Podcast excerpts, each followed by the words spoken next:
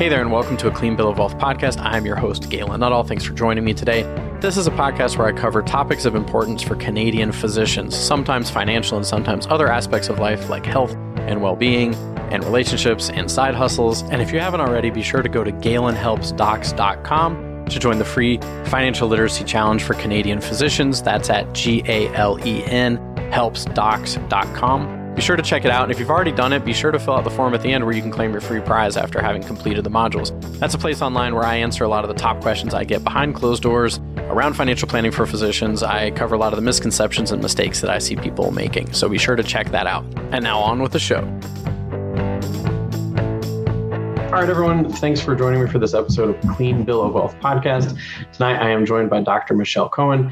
And Dr. Cohen is a family physician in Brighton and an assistant professor at Queen's University, whose area of expertise is gender pay gap in medicine. So, that is something we're going to talk about tonight about what it is, where it manifests itself, and what to do about it. And certainly something that I am very unaware of as an outsider looking at the world of medicine. So, very interested in hearing um, the research and the findings and what you found. So, thank you so much for joining me, Dr. Cohen.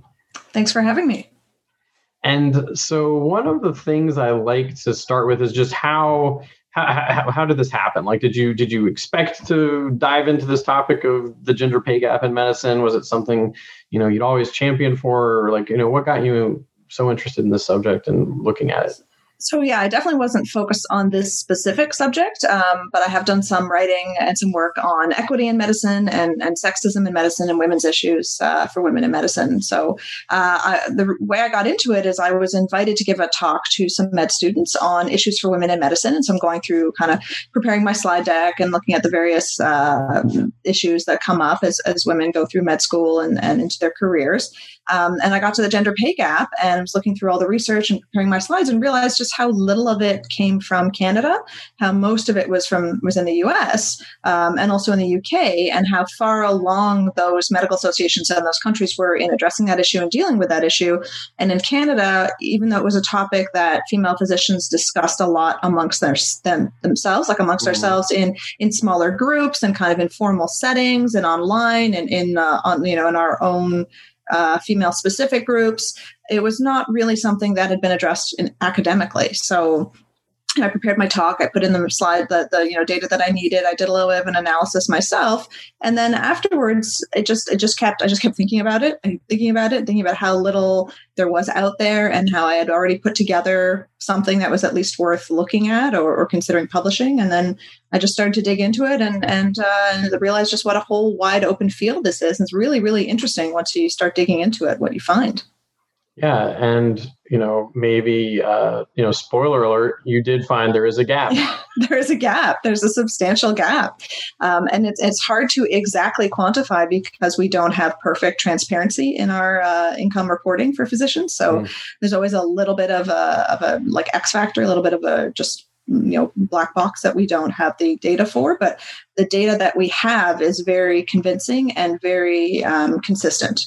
And it's consistent with what we're seeing in other countries as well where there there may be in some situations more transparent data than others. So the consistency the fact that it's so it's similar across multiple different payment models in different payment structures um, throughout different specialties and uh, agrees with much of the research that is uh, international, uh, whether when there are payment models that are similar to ours and, when they're not, um, really is, is just quite convincing that this is a real problem and it's it's time to start addressing it. And as Canadians, Canadian medical establishments really lagged behind compared to our peers. So, so that's kind of just been my my cause since then, since discovering that to, to try to contribute some of that data so that we can get the ball rolling and start having this conversation, start pushing for the uh, official conversation rather than just sort of like behind the scenes, you know, MD lounge kind of between amongst ourselves, female colleagues kind of conversation, which is where it had been before.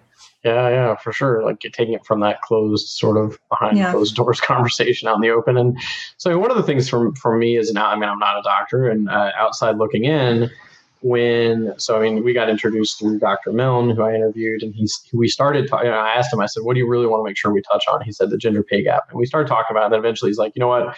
I'm not the expert get Dr. Cohen on here and talk about it. now, from the outside looking in, I am oblivious to, you know, sort of what goes behind this because in my mind, I'm thinking, you're a doctor, you're going to bill your provincial plan, you're going to bill for a procedure, you're going to get paid. Like, what could possibly cause the gap? And like many things, I imagine it's a multi layered issue. It's not so straightforward as we're all billing the same stuff, we're all making mm-hmm. the same money. Like, there must be some other layers to it that I'm not, that I don't know about.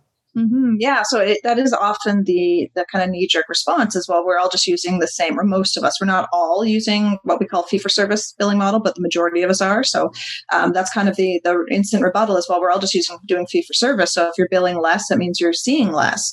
Um, but there are many more layers to it than that. Um, so ultimately, it comes down to women in medicine doing different work than men in medicine do. So we see different patients. By and large, we take care of more female patients than uh, male physicians do for a number of reasons. Um, we tend to have longer visits than male physicians do. We tend to address different issues. There tend to be a bit more um, psychosocial support, more counseling offered, less procedural work, um, and we tend to address multiple issues in one visit. Whereas your standard fee for service model was kind of designed around the idea that you would deliver one service, you bill one code, and then you're done. Um, so the way to to make money, uh, you know, to wait the way to make in, make a high income in medicine is to bill as many of those codes as possible and to do you know one service per one patient and kind of stack those things together throughout your day. And the longer you spend with patients the more issues you address in a visit uh, the lower you're going to you know, lower your income is going to be overall because of course you only get it paid for addressing that one issue. You only get you only are allowed to bill for one code um, by and large. That's not always true but that's mostly true. You're only allowed to bill for one code. So what, what we've found is that female physicians tend to address more issues and though and, and in that sense are doing some degree of unpaid work when they're when they're seeing their patients. So, uh, you know, a number of these things kind of stack together over overall. Um, we also and that ultimately leads to a gap. We also see that women end up in different specialties than men do uh, we have female dominated specialties and we have male dominated specialties.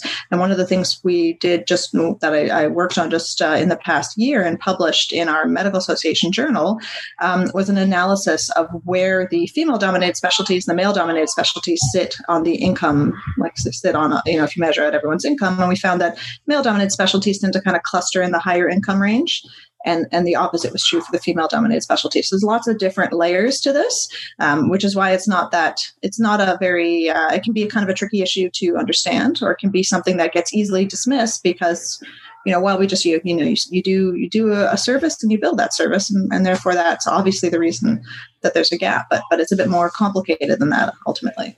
Right. And definitely i mean because what, what I, I, is it pretty much 50 50 like um for you know, almost male yeah. male female coming out of med, med school? It's pretty much well, so the, in the younger groups, women are actually have been overrepresented in mm-hmm. the younger. So for about a, about a generation, I think it was the mid '90s, um, women passed parity in med school. Mm-hmm. So you know, women in the so in the younger uh, percentage uh, proportion of physicians, it's, it's, female dominated. But overall, I think we are about 42 or 43 percent female in the country. Okay, got it. Uh, averaging for the different mm-hmm. generations that have gone through, yeah. got it. But it's not they're not congregating in similar percentages in the specialties. Right. Yeah. So it, it, exactly. So as women have moved into medicine in, in pretty substantial numbers since about like the 70s, that movement has not been equal across the specialties. So women have moved into some specialties in much larger numbers than others to the point where some specialties are now kind of considered female specialties or, or where women, you know, belong or where women are happiest or often the, the, you know, that doesn't tend to be quite as overt and sexist as that. What the term you hear a lot is family friendly. You know, that specialty is family friendly and you might like it there. You know, when you're a med student and you're considering what specialty you want to go into, you get a lot of advice about when you're a woman. You get a lot of advice about which the family friendly specialties are and where women tend to like to go. Um, and and there are some specialties that have over the past you know 40 years or so remained very male dominated, where there's been very little movement of women, and those also tend to be the specialties that we see the highest income um, when we look for the for the gap. So it's a, been a kind of interesting process to, to figure out why that's happening um, and, and try to do some. I think we're just at the beginning of digging into some research to figure out how that's happened over time. Right. And so, in a sense, it could be that even though um, a female physician may have interest in a specialty, it's you know hearing potentially during med school or residency like oh no it's not family friendly. By family friendly, I mean you're meaning that if you're going to raise children and whatnot, exactly. like this is going to be mm-hmm. harder for you because we're going to assume that you're going to take the the bulk of the responsibility for raising children or something like that yeah, things like that. Family friendly. The specialty has really long hours. This, you know, people find it difficult. You got to be like a big, strong guy. There's a lot of comments about uh, physical strength. You know, certain specialties, you just like this is really physical work, and you just got to be a big guy to do it, and you just got to be able to like be on your feet long hours and use your hands, and just it's really tough. And you know, and if you're just not built for it, then you're just not going to do it and and there's, so there's comments like that sometimes overt sometimes really really subtle. Um, you know and there's also just a sort of culture uh, and often often surgery has certain surgical specialties can have or certain or departments can have kind of a macho culture as well mm-hmm. that can be kind of exclusionary for for women and for some men too can feel a bit excluded by that culture. So that can also lead to you know people feeling like certain places are just not for them and they just belong somewhere else yeah, I can definitely, I can definitely see that in the sense of like, um, you know, not not wanting like being young and starting out and starting to figure out what specialty because there's so many things to consider, right? Mm-hmm. like, am I going to enjoy it? Is it a specialty that's that that is going to be, um, you know, diminishing over time? Like, there's so many factors. So I'm sure one of, you know, are the people that are already doing this people that I can relate to? Are they people that are like part of kind of my group already or not? That's got to have some impact on that and um, so I have I have wandered down a bit of a rabbit hole on YouTube around this topic, maybe not inside of medicine, but in general. And what I hear people say is they say, well, you know, this is one of the things I hear said. This is not me saying it. Uh, is well, women are the one they they tend not to um, you know pursue uh, certain careers or they tend not to pursue or they stay home with children they make a choice to have children they make a choice to stay home with them you know and so it's like okay of course if you're going to miss three years of work or five years of work because of maternity leave, of course you're not going to make as much money like that. So those are the kinds of things I've heard. And I'm assuming it's not quite so simple, or or is that in fact like is that even like a very superficial knee-jerk reaction to well we've also created a system that doesn't reward the act of like you know per- per- perpetuating, right. propagating species.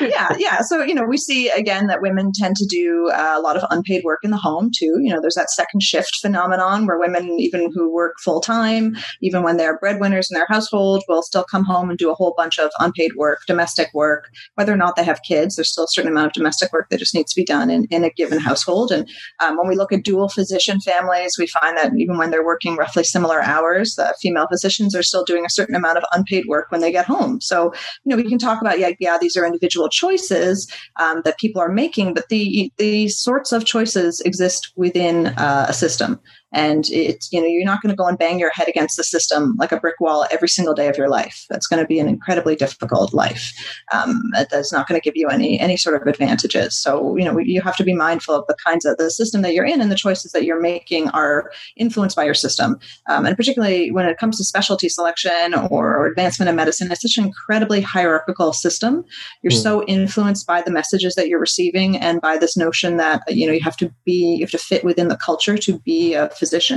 So um, there's very much a, a, an influence of you know just following the the seniors ahead of you and and using them as your role models for how to behave in medicine. And we talk a lot about like professionalism and role modeling our professionalism, and and and I think there's professionalism is important in in our profession for sure. But to some extent, that's also about modeling cultural ideas of what we think are appropriate in our profession, and those ideas, when they're unexamined, are really heavily influenced by our history medicine's history of white supremacy, of patriarchy, of misogyny, of all kinds of inequities between um, many, you know, different groups of people. So uh, we have to be aware of how this sort of culture can influence the people in the culture, especially when we were talking about you know, learners who are absorbing all of this like sponges and trying to find their place mm. in it hmm. and trying to figure out where they belong, or junior physicians trying to, you know, work their way to the top. You're never going to get to be the top in your department or your division or take on a leadership role if you don't fit into that cultural mold, mold as well that's been laid out for you. So those sort of things influence our choices. There's there's no way that we're completely completely free to decide. You know, I want to do a certain amount of unpaid domestic work at home and miss out on a really good leadership opportunity that's paid because that's just a choice I'm making and I'm free in that choice. You know, there's so many influences in, in the way between me and that choice. Yeah. And and definitely like what you had you know what you said about examining it. Like if it's if it goes unexamined then it's just going to be sort of like this is the way we've always done it sort of a mm-hmm. situation and this is just the way it's done sort of thing. And i mean i know i was pre-med for a very short and very ugly period of my life. And um, one of the things that got me uninterested in continuing was I was doing an internship at a hospital in New York City and um, like a pre med internship. And someone said, Has anyone ever sat y'all down and told you what residency is like? And we're like, No. And he's like, Okay, cool. Like I made minimum wage for during residency if you added up all the hours I was working. And, you know, I remember seeing a cot in like the lounge where people were going to sleep in shifts and stuff. And I was like, I don't think I can do that. Like, I was like, so that being said, I mean, and so sorry. So the, the person who said this to us said it may start changing because this has been less out of necessity, more out of sort of a almost a hazing. He referred to it as this is kind of like a ritual of we had to do this. You're going to have to do it too. Now I'm top dog. I'm going to make you work this way. So I imagine that this bleeds over, as in a lot of systems, this type of thing would bleed over, like not just in the world of physicians, but like, okay, this is the way we've done it. I had to do this. You're going to have to do it too. This is the system we all signed up for. So I mean, you're looking at let's examine this and let's let's actually question whether this is the way it has to be done. Yeah, absolutely. We, we talk a lot uh, in medicine about, you know, how do we improve our work life balance and how do we deal with wellness and, and burnout and we need to make become more resilient. And, and we use a lot of those like buzzwords around wellness and mental health and stuff in medicine. And, and I think a lot of it is about examining this uh, kind of sick culture of, of hazing and, and punishment and this intensely strict hierarchy um, and this very, very imbalanced power dynamic that we all train in and, and, and this culture of kind of denying our own humanity, these really intensely long hours and very physically brutal work, you know, and, and people are still like someone was just, someone just posted something on, something tweeted something about um, asking on her rotation to go for lunch. And she's like, okay, sure. But you know, lunch is for the weak, right? You know that, right? Oh, wow. it's a comment that's being made to a, to a trainee, like right now um, on a, on a rotation that, that lunch is for the weak, meeting like a basic physical need is, is oh, somehow diminishes you, you know? So lunch. yeah, this is right. That's wild. Yeah, because yeah. of course, being hungry and lightheaded makes you a better makes you a better doctor, right? Better yeah, doctor. just like Your staying up like forty hours straight makes you a better doctor, right? well, that's wild. Yeah, no, I mean, and and I have met like I have um, a, a, number of clients who've transitioned from residency to practice this year, and um, obviously it's a rough year for you know certain specialties mm-hmm. to be in a system and play in specific geographical locations that are inundated with patients and people coming at the last minute rather than earlier on because of COVID. And um, mm-hmm. but I did, yeah. I mean, I've had residents tell me like, um, you know, they're like, I don't know if I can keep doing, or sorry, new physicians like, I don't know if I can keep doing this, Galen. Like, I mean, they're talking about how they're not eating properly, they're not sleeping properly, their quality of life is really tough. And I also feel like in a lot of cases, I don't feel like they necessarily feel like they can say it out loud or publicly all that much either, because it's almost like you know supposed to be this like perfect doctor and not not have to be hungry or anything. Yeah, yeah, no physical doors, needs. I'm yeah. like, I like, I had a meeting a bit ago, and I like lost sleep that night because I felt so bad for this person. Like after my shift, you know, they're like, after my shift, I sit in my car and cry because I'm so overwhelmed, and I'm like, this is brutal. Like this sounds mm. so brutal.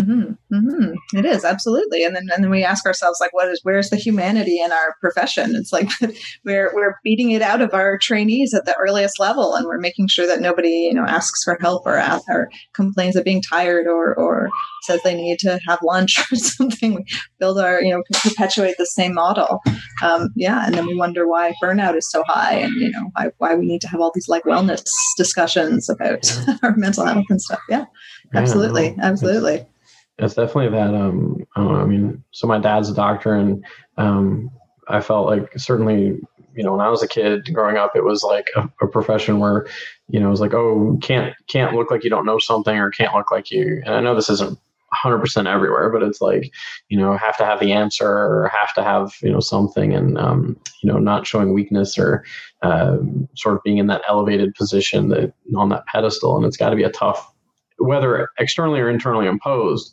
a tough place to live um, mm-hmm. for these expectations. Um, one of the things you mentioned in our conversation before we got started was you said even specific billing procedures have a bit of gender inequity built into them in some cases. I was wondering if you could um, talk about that a bit because I found that fascinating. Yeah, it's it's really interesting. So there's always the uh, again other again another unexamined assumption that our schedule of benefits, which is all of the um, the fee codes given to the various services, that that is that is gender neutral and that there's no bias in there. And, and I think that's just an assumption that we make because we've never looked to see if there is any bias. So, for example, when I was looking when I was writing uh, my paper for um, the uh, CMAJ, um, looking through the schedule of benefits, comparing your urology codes to gynecology codes, so codes that would typically be done for men versus codes that would typically be performed on women. And there's a pretty similar sounding procedure done on a vulva that you bill uh, $50 for. And there's a similar sounding, very similar uh, procedure on a scrotum that you bill $99 for. Um, so twice the, twice the fee, twice the fee. And there are other examples of this, but this was the most glaring one that, that jumped out at me when I was putting, putting together uh, our paper. Um, yeah. So, you know, twice as much. And certainly there can be differences, small differences, different anatomy, might be different procedures, but for one procedure to be uh, 100% what the other higher than the other one seems excessive excessive for, for a gap and and we look overall urology is uh, a much high a much more highly remunerated specialty overall compared to gynecology which has been kind of sliding downhill um, you know arguably since women became dominant in the specialty. Which is one of the things you know we're, we're looking into. A really interesting study uh, also out of ontario i think it was 2019 looked at the work that women and men were doing just in the or so just looking at surgeons male surgeons and female surgeons across a bunch of different specialties and they controlled for the number of hours that they were in the or and they found that they were performing procedures at roughly the same efficiency. So they weren't wasn't that the women were seeing fewer patients and performing fewer procedures they're billing roughly the same number of procedures and they found a 24% gap 24% gap in, in they converted it basically into an hourly amount that you're making for being in the OR. So women in the OR spending an entire day on the OR on their feet, operating, you know, seeing the roughly the same number of patients and yet making 24% less. And what they found was the difference was that women were simply billing less lucrative procedures. So they were still working just as much and they were still seeing just as many patients, but they were pre- they were seeing female patients more often and the procedures that they tended to bill tended to be the least lucrative ones. So I, I you know, I don't think we can say for certain that the schedule of benefits has no bias or is completely gender neutral if we have women billing procedures that are just much much less lucrative than the procedures that men tend to bill. So all of that needs to be studied in much much more detail. Um, we, we, basically we need a gender-based analysis of our schedule of benefits. Sure because as you're as you're giving that example i'm just sitting here wondering like how on earth can you account for the, the difference? If it's like you've controlled yeah. from so many variables that they're still there. And i mean it is interesting in the sense that um i mean like I don't know what the perfect system is, but obviously a system that it's like, okay, we're gonna you're gonna be monetarily rewarded more for this than for that. And that's an active, I guess, to a certain extent, an active choice that can be made um, by the physician. Then it's, it's in some cases, it's obviously going to skew someone towards, am I going to do this procedure or am I going to do the one that takes the same amount of time, but I can make for every dollar I make, I make an extra 24 cents um, by choosing this type of a procedure. I mean, like I'm the kind of person that would be like, too busy to even think about that. or like I would be like, whatever, I need to do this procedure, da da da. But then like 10 years later, I may be, might be like, oh wow, I made way less money over the last 10 years than I could have because I chose to do these specific procedures. Yeah, so I think I think to some degree that happens to female physicians is, you know, they get to like 15, 20 years into their career and they look around at, at the work that their male colleagues have done and they look at the their work and the work that their female colleagues have done and they and they feel cheated they feel like they've worked just as hard and they've done a significant amount of unpaid or underpaid work and they've missed out on advancement opportunities and leadership opportunities because there's still a very uh, strong um, old boys network when it comes yeah. to leadership roles and, and advancement. There's a pretty st- still stubborn, thick glass ceiling. So a lot of that income is lost to women as well. Um, you know, so I think when, you know, women look around and they look at all their years, many years they've put into their profession and they feel, feel burnt out and cheated by, uh, what's happened by the difference in, in what they are valued, how they're valued monetarily, and how their male colleagues are valued. Yeah, for sure. I mean, certainly, yeah, from that standpoint of, okay, like at the end of the day, I've made, and that's a significant number. I mean, 24%, that is a, mm-hmm. that's a huge difference. Like mm-hmm. I'm sitting here thinking like, cause I mean, for my, putting my financial planning hat on, it's like, that's 24% less money to put towards retirement planning or anything really.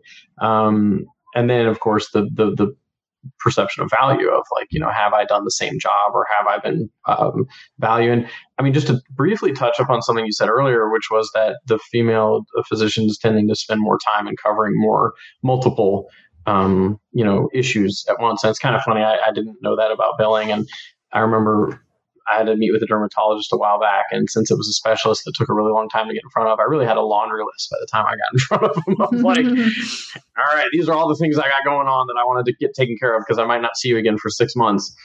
And um, it's kind of funny because he was probably like, "Get out of here! Like, you move along. like, I can't talk about so many things in one visit."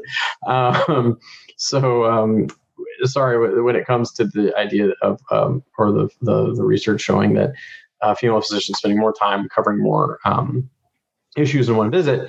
Again, so it's a system that potentially does not reward that financially because it's like you're going to meet once, you're going to bill once, you're not going to be able to bill multiples. And even though it could be a, a more comprehensive visit that's going to help manage that person's health better, it's not going to translate to monet- monetarily.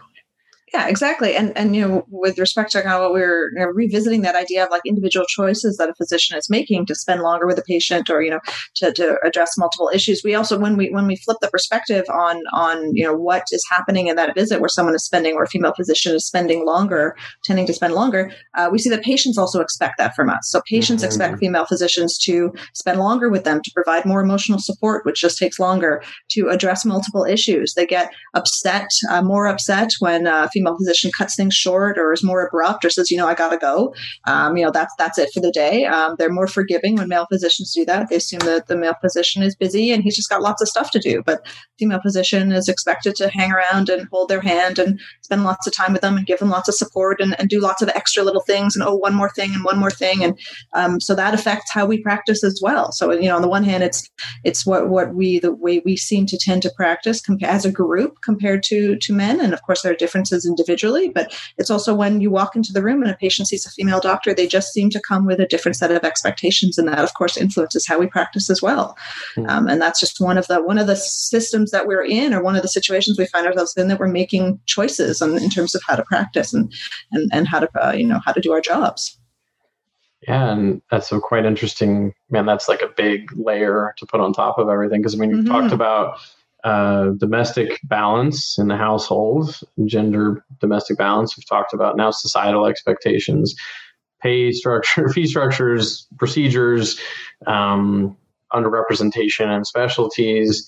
So I can't help but wonder, you know, what can be done about this? Because I'm sure, you know, something can be done or some steps can be made to help, you know, put this back into balance. So what are some of those things that that can be done and by whom?